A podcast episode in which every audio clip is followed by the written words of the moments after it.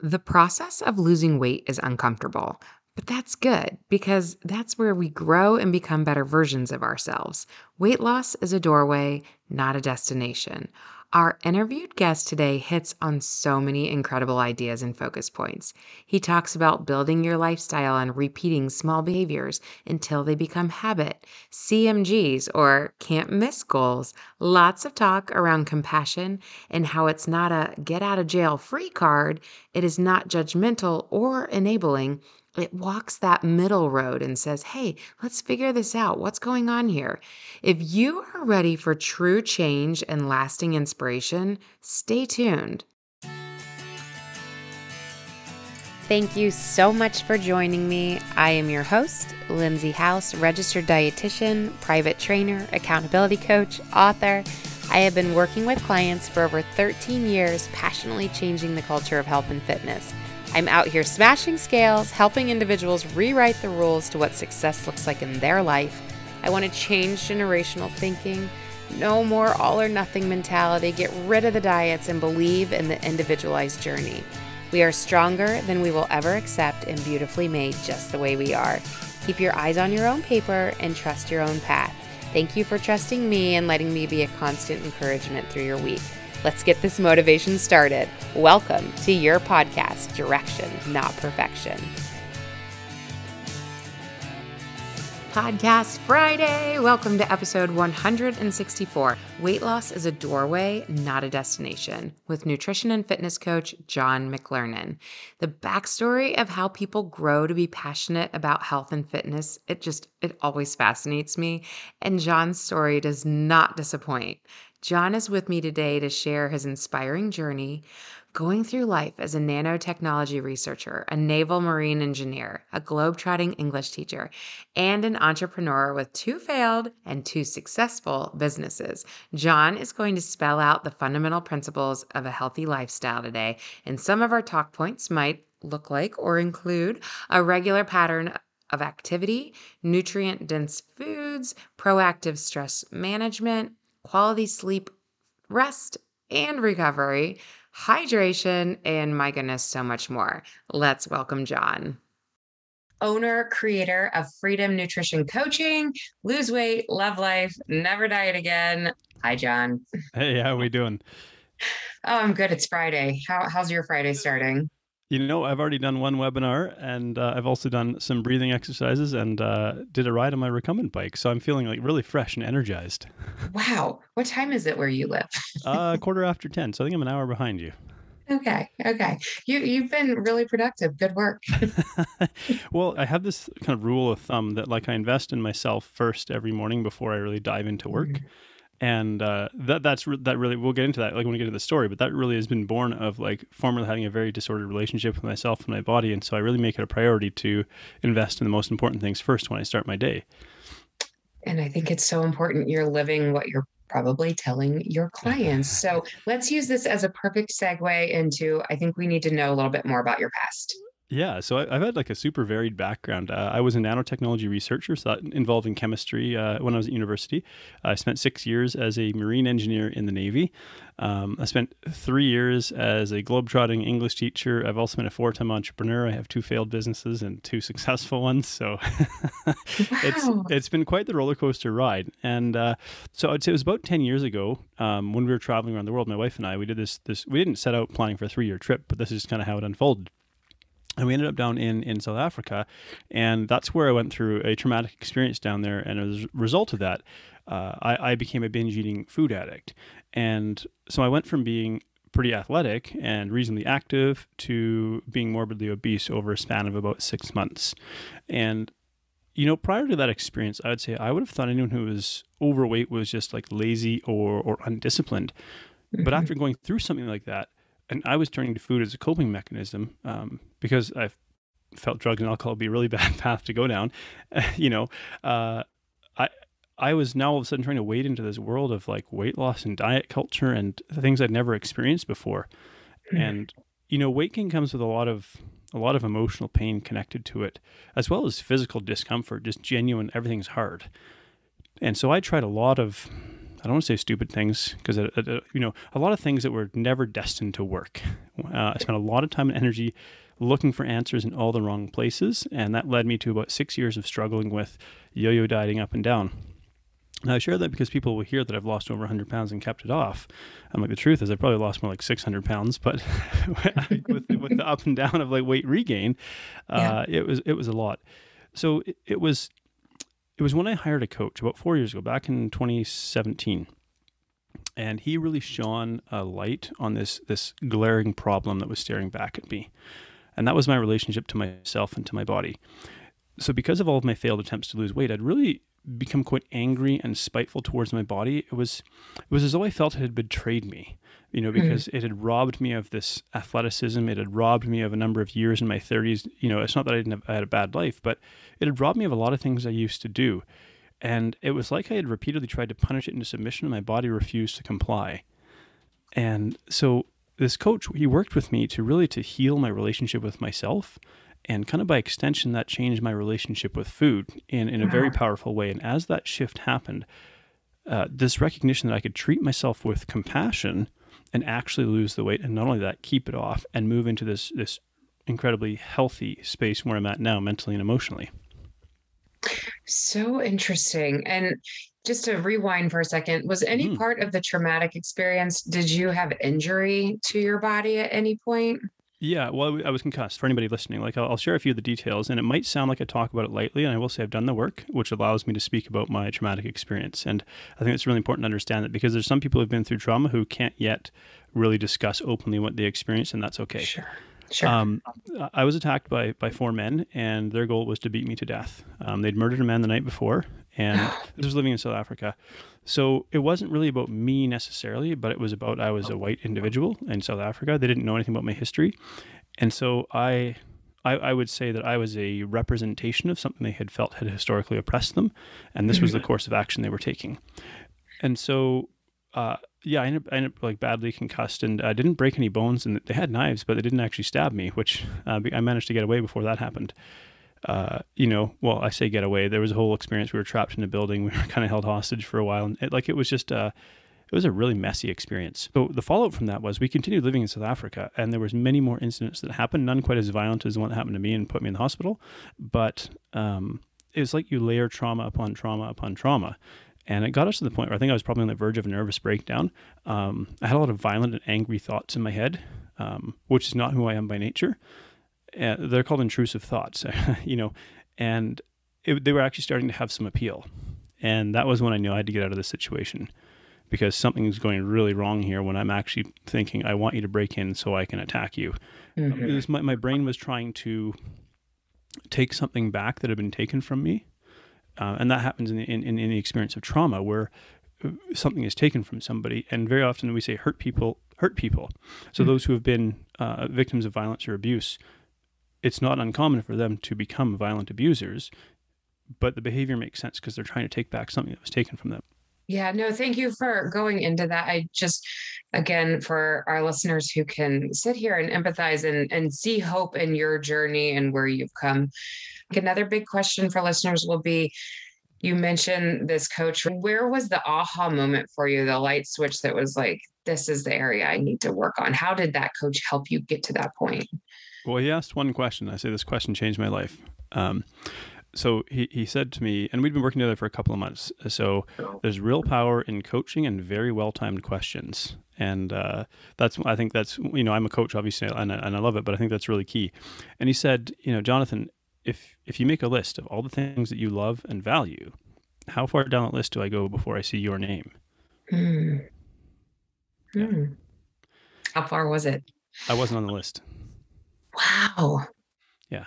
So that for me, like I was really stunned when he asked that question because he was presenting something that was really outside of my sense of identity, my my understanding of reality, my sense of what masculinity looks like, and so on. I, you know, it sounds strange now that I look back in the relationship I have with myself and my body now, but we can't really conceive of things that you know never really thought about before. I didn't I didn't know that I was allowed to be on a list of things I love and value. And maybe I thought that would have actually been like arrogant or I would have had some sort of misplaced humility. Now I have to figure out, well, what does that look like? Yeah. what does it look like to actually love myself?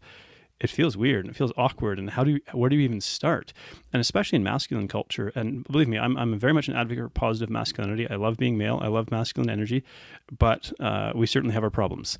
I'll, I'll say that. Um, but this idea, he he modeled for me what compassion looked like because I didn't know how to show myself compassion.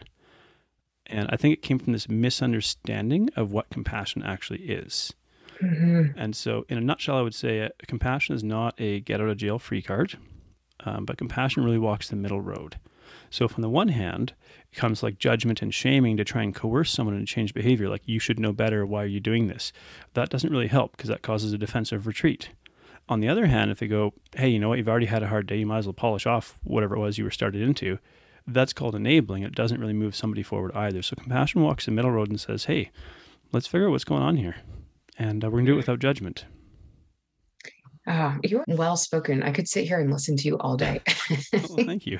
Such a fun surprise on this Friday. It's interesting because where you go with masculinity, there's the female part of this comes more from too much time on others and that feeling of mm-hmm. needing like that you're selfish if you take time on yourself. Like you can see where both genders go down their own path of why there's not permission to yeah. to fill your own cup and yeah. we can't pour from that empty cup. And so I'll, i know this is resonating with so many people. so again, perfect segues back to if you are filling your own cup first, what does that look like again for you as well as your clients? I'll, I'll explain to people the first thing that started sort of my journey of self love was brushing my teeth. And mm. why I want to highlight that is because maybe we have this idea that it needs to be this grandiose thing. But yeah. what this involved for me was really changing my sense of identity and my sense of self worth. And it's like, well, how do we do this? You know, affirmations have value. I don't want to speak down about them. However, if they're not grounded in reality and matched by actions, we yeah. know at the core of our being that they're not true. And so the act of brushing my teeth was a simple investment in myself, a simple act of self care. And every time that behavior was repeated, I was signaling to myself, I am worthy of self care. Mm. So from that point, I was able to build. So then it became drink 500 mils of water, or I guess it'd be uh, 16 ounces of water to start my day to hydrate, you know? And these little steps, just piece by piece, you know, baby steps. And it was enough that, it, you know, because if we try to introduce too much change, we'll actually trigger what I call the emotional brick wall. Our brain goes, this is too, uh, too much of a departure from who I am. Mm-hmm. And so we must go back to where we were before. And that will show up in the form of self sabotaging behaviors very commonly. Yeah, I, I 100% agree. I love that you said brushing your teeth. that wasn't where I thought you were going to go. yeah. But I will say, I was just talking to somebody else who said the dentist, like, industry has it right as far as even if we go this way with uh, self-care as well as we no one questions doing that like that is a habit that's built in that people just go yes we we sign up for it we say yes and yeah. and to think how do we shift that over into nutrition habits or fitness yeah. habits where it just feels that innate like of course i brush my teeth of course i go for a walk in the day and i think our industry of fitness and health yeah has our work cut out for us a little bit. Absolutely. So I, I um, speak a lot about what I call CMGs or can't miss goals. Um, in fact, I was just on, a, on a, another broadcast this morning talking about New Year's resolutions and the struggles that we encounter with them. And so the idea behind a can't miss goal is it's because what determines the success of a habit? Because if we're going to build a lifestyle, it's going to be built on the back of like our habits and kind of our systems. And that's not to remove the emotion of the human experience from it, but that's kind of how our brain works. So if we want to establish a habit, a, a behavior that we do without really thinking too much about it, we have to have it, it has to be a repeatable behavior. And so if we think about the more times we repeat a behavior, the more likely it becomes a habit. So if you tried to set this activity goal, like I'm, you know, maybe you've been sedentary and you go, I'm going to hit the gym, you know, five days a week for an hour. That's a huge leap from sitting on the couch. And you're very likely to fail at that. And the, the, the repeatability of that behavior is quite low. Right. On the other hand, if you say, I'm going to go for a five minute walk every day, and if after five minutes I feel like going for more, I will. If not, I'm done. I can tick it off. Because what you're doing is you're, you're building a pattern of behavior. You're wiring that into your brain. And by doing it this way, um, you're actually turning that behavior into something that doesn't require conscious effort every day. Right. Which goes along with the talk of neuroplasticity, right? Like Mm-hmm. that the more that we do something, that we carve that path out and make it easier and easier and diminish the other paths that we're trying to. Because I'm sure for you too, yes, you are healed in a sense, but do mm-hmm. you have your days where you go, okay, slippery slope could happen here? Like, yeah, I need, what, what does that look like for you when you get those feelings? I, I- can I'm able to view them with compassion now, um, and I speak a lot about compassion because my two the two my two core values are compassion and integrity, and everything else kind of flows from there. So Mm. living in accordance with my values is integrity, and then compassion is giving myself the space to be human and struggle. I think those are really really important because people see the before and the after, and they just Mhm. assume that the after is happily ever after. And I go, Mhm. well.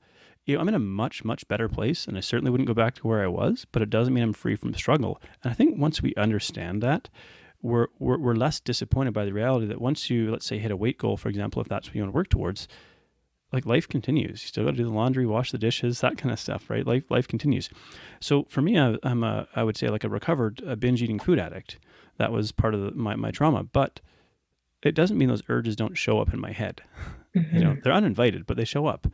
So you think, well, how do how do I navigate that? Well, the first thing is I don't judge myself for these impulses showing up in my head. I don't say like, oh, you idiot, you're past that. Why, is, you know, and so on. So there's no judgment around that.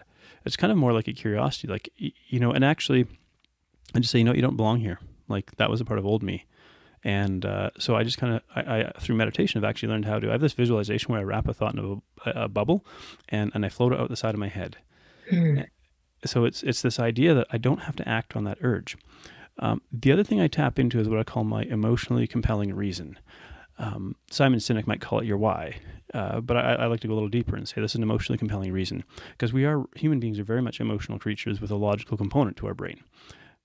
I I have an eight month old son, and uh, I love him dearly. He's the cutest boy in the world, of course.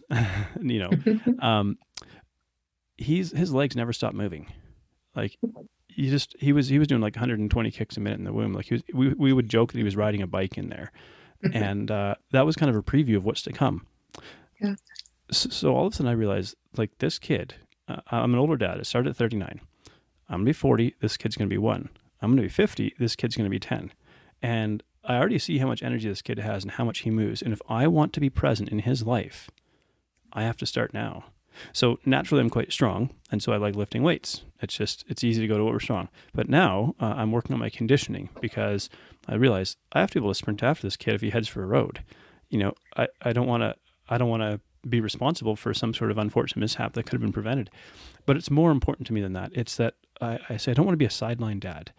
I don't want to have to sit on the couch and watch my kid play Yeah. and be like, I'm sorry, I can't be on the floor with you. I want to be able to get up and down and play with him and be physically present in his life and really model healthy masculine behavior for him. Do you walk all of your clients through a scenario like this to help them get very clear on their their why or their emotional component with that? I do. So when we when we start out, um, like I send my clients an intake form, which is pretty common, but I ask a few key questions in there because I, I say that weight loss is a doorway; it's not a destination. So I still believe there's value in talking about weight loss. Um, I understand why the pendulum swung really far because there's a lot of like shaming and guilt and things like that.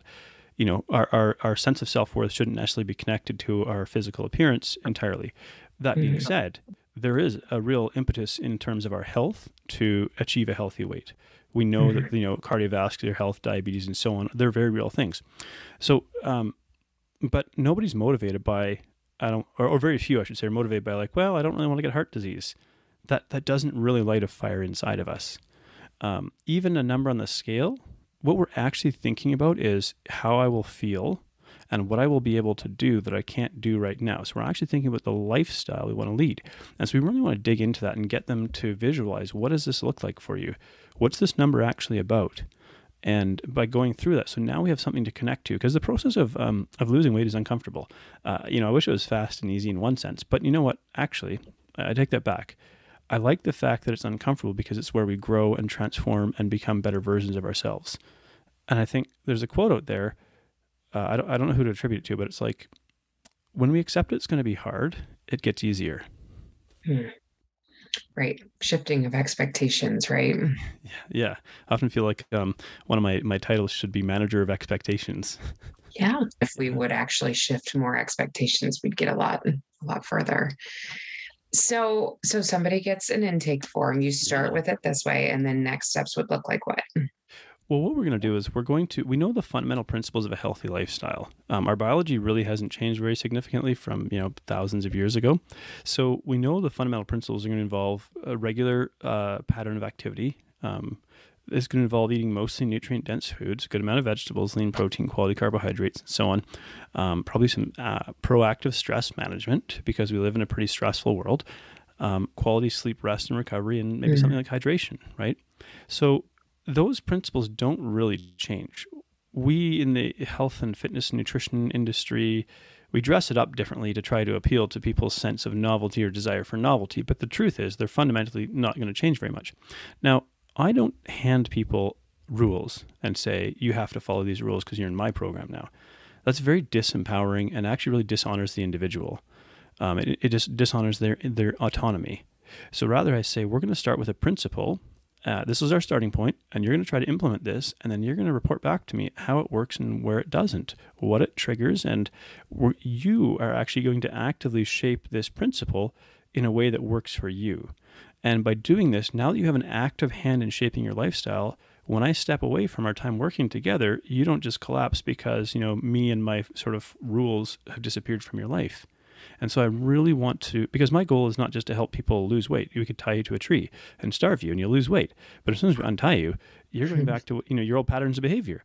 It's so, so, good. uh, Yeah. I really want to empower the individual to, to create that. So they're actually the ones that create the transformation. You know, uh, I don't, I don't want to put up my hand and be like, I'm the one that created that transformation, this individual. Um, so I say to my clients, um, think of me like your tour guide, not your Sherpa. Perfect. It is. It's always the person that's creating theirs. And I love, I think it's empowering to tell someone that too, that this is you, your success is because you're doing, you're working, you're making it happen. if the goal is permanent weight loss, you kind of have to become permanently transformed. I say kind Yeah. of. No, you actually have to become permanently transformed, and that's Yes. that's um that can be like a daunting thing to face. So I'll give you an Mhm. example. When I was at my peak of about 330 pounds, in, in my heart, I felt like I wasn't going to be able to lose this weight. So I adopted this identity of the jolly fat guy.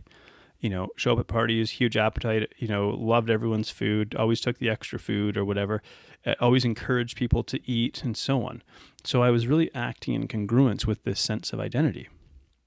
Now, my attempts to lose weight that failed, they didn't really involve me uh, working to change this sense of identity or adopting a new sense of identity. And so inherently, I would end up sabotaging because there was some value in me being the jolly fat guy. People like being around me because I encouraged them to indulge in hedonistic behaviors. so I, there's, it sounds maybe a bit dramatic, but it's like we, there actually need to be a bit of a process of grief in terms of letting go of this person and saying this identity no longer serves me. But we have to remember that it's not 100% positive that I'm letting go of that identity. There were elements of it that I had to put behind that actually, there was a reason why I liked that identity. You know, I didn't like being obese, but I liked being the life of a party who encouraged everybody to eat. So, Yeah, mm, uh, man. Changing of identity, and then this is a whole nother episode, but how our closest people around us also play into the, the hardship of that because we could be okay with our identity changing and it can be really hard for a loved one. Have you and your wife had any? I'm just going all personal, aren't yeah, I? yeah. Any issues along Uh, this process? I will say that I'm very lucky. Uh, my wife and I have been together for about 17 years. And uh, so she met me when I was just getting ready for boot camp, and I was pretty jacked and in good shape. She's been with me when I was obese and 330 pounds, and she never wavered. And so that's not to say there wasn't bumps in the road. There was definitely some some times where we went through friction. But at the heart of like our relationship was this agreement that we are in this together for life. We made that Mhm. commitment. And because of that, we're going to work through these things. When we butt heads, you know, we're going to work through it and come out the other side. Because at the end of every sort of conflict, we go, we have a decision to make here. Either we split up and, you know, change our lives entirely, or we solve this because we're going to we're going to continue to coexist, and we figure out a way to make it work. And so uh, it's, it's not been easy, but it's been absolutely worth it. And so I, you know, there's another, there's another sort of mental health piece that we didn't really dive into, but I mean, I grapple with depression and anxiety as well. So becoming open with her about my struggles was yeah. really, really key. So I tried to hide them for a very long time because I felt that it would diminish me as a man in her eyes if she was aware that I had these struggles and weaknesses. When, of course, that was totally not the case. My wife loves mm-hmm. me and wants to support me. She's like my biggest cheerleader.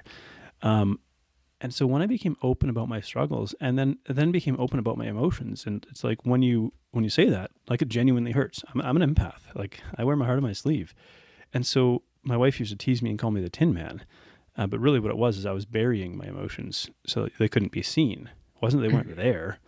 And so as I became comfortable becoming open about these things, like there was obviously some, some friction because all of a sudden I'm asking her to treat me differently. I'm asking her to be more thoughtful about the words she uses because she saw my behaviors, my binge eating, and she felt helpless. She's like, "What do I do?" Like, and she she wasn't equipped, and it's not it doesn't really fall in her in a sense to try to solve that. So there was this real this real period of growth that we had to go through to to get to where we are. Right, and it's work, right? It yeah. goes back to it's a bit of an exhaustive process, but it's worth it. 100% it is. And I think if we if we have a hope, like we're willing to be that goes back to that emotionally compelling reason. Um, you know, part of the reason that we probably had children later in life is because I wouldn't have been a very good father. I wasn't really in the emotional and mental state of mental health where I would have been a good father, and we wanted to be kind of responsible about that. And so now, uh, I mean, I absolutely love being a dad, and I don't think I'd be in a healthier place mentally to to raise this little boy. And uh, and so I think it was, uh, you know, that was one of the things that I. But I always wanted to be a dad. It, it, it was, you know, in me for a very long time. But um, recognizing that we, we we needed to wait until we got to this place, and now it is absolutely absolutely worth it. Right. And you have a community where you're supporting all these people. What about mm. you? I know that family's your support system. Do you still yeah. work with a coach? Do you work Absolutely. like what's your yeah. Yeah, I think it's really important because again, this is not my quote, but it's like trying to fix yourself is like trying to bite your own teeth. it doesn't work because you're stuck in your own head. And so you know, I'm still a human being with emotions and feelings and struggles and good days and bad days and so on. And I think it's really important. You know, when I started this journey, just being like an online nutrition coach, I felt a lot of what's known as imposter syndrome because I don't look like a fitness model. Yes, I've lost a lot of weight. I have loose skin. I don't look like this flawless, you know, shredded six pack. Mind you, I mean, I think it's a myth that we all want to look like that. I'm healthy. I can do a lot. I can do everything I want to do physically now. Anyways, uh, so I, I really had to grapple with that for a period of time. Hmm. But connecting with a connecting with a coach um, is so incredibly valuable because it's they they kind of they're, they're able to give me it's like kind of third party impartial insight. So when I'm struggling with the ticker tape in my own head, you know, they're able to kind of uh, just say, "Hey, let's let's get some clarity around this." Um, I think the other part of it is it's easier to be vulnerable when we're connected to a safe person, if I can put it mm-hmm. that way. Just even from a primal biological standpoint, when we feel safe and we don't feel exposed and isolated, we're much more likely to change and grow. And so I have many big things that I, I, want to accomplish, and now I actually believe they're possible. And so now I want to connect myself to people that are further down the path that I want to travel because that's one of the best ways to short circuit the uh, the learning curve. Right. It does. It expedites it, doesn't it? I, I once you start to work with someone and see that process, it, would be really hard not to. So I love that you have your own coach too. You've got your your program. Where can listeners going? Man, I need a John in my life. Where can they find you? So I, I publish uh, live broadcasts regularly, actually. Um, and and and I publish them as live so that people can actually interact if they want to. Um, mm. Usually Monday, Tuesdays, and Fridays. But so you can look up Freedom Nutrition Coaching, uh, whether it's on Twitch, on on LinkedIn. Um, on on Twitter, it's at no FN diets, no FN diets. Um, that's a bit of a play on freedom nutrition coaching, um, as well as you can send me a friend request on Facebook. Um, I, I haven't hit my friend limit yet, so uh, as of the time of recording this, anyways, and so, um, or of course, I do have a website, freedomnutritioncoach.com. And uh, maybe I could just throw in one more free resource for your clients. Uh, you know, if they find themselves struggling with emotional eating, nighttime eating, binging, that kind of thing, um, this isn't a medical resource, but this is just some tips and tools that I've used and my clients use to help them uh, begin to repair their relationship with food. And so I call it Crush Your Cravings. So if you go to freedomnutritioncoach.com slash crush your cravings, uh, sorry, freedomnutritioncoach.com slash book Sorry, I made it simpler so people could remember it. Perfect.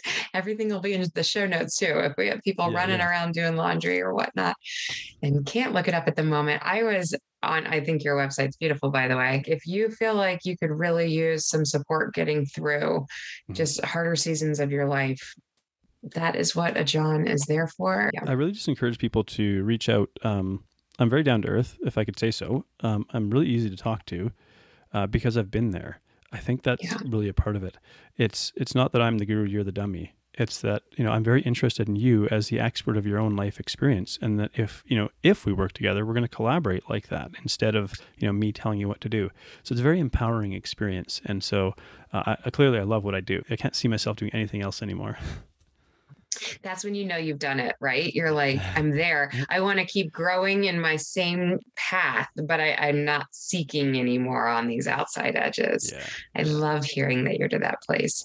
You've already given us so much wisdom and hope, but I'm going to ask you one final question here. And it's if you could wrap your arms around our listeners, or even just think of your your eight month old son, like what mm-hmm. would be the one thing that you just hope and pray that people take away from your experience? You're not broken and you're not hopeless. Mm. So the road back might be really difficult, but don't be afraid to ask for help. In fact, the best thing you could possibly do is ask for help. Um, human beings are wired to grow from connection to other human beings. It's the best thing we could do. Um, and so I think I, it was a long road back, but it was so worth it. And uh, so I would just encourage you to do the same thing. Connect to those people that can really help you move forward and feel no shame in asking for help. Yeah, I love you're not broken and you're not hopeless. And I can still picture someone on the other end hearing it and being like, I get that for somebody else, but not for me. And you would mm-hmm. stand there in front of him and be like, No, I'm talking to you. You're not broken. You're not hopeless. Well, I would say to people, you can borrow my belief in you until you believe in yourself. Mm, that's so good. You are wonderful.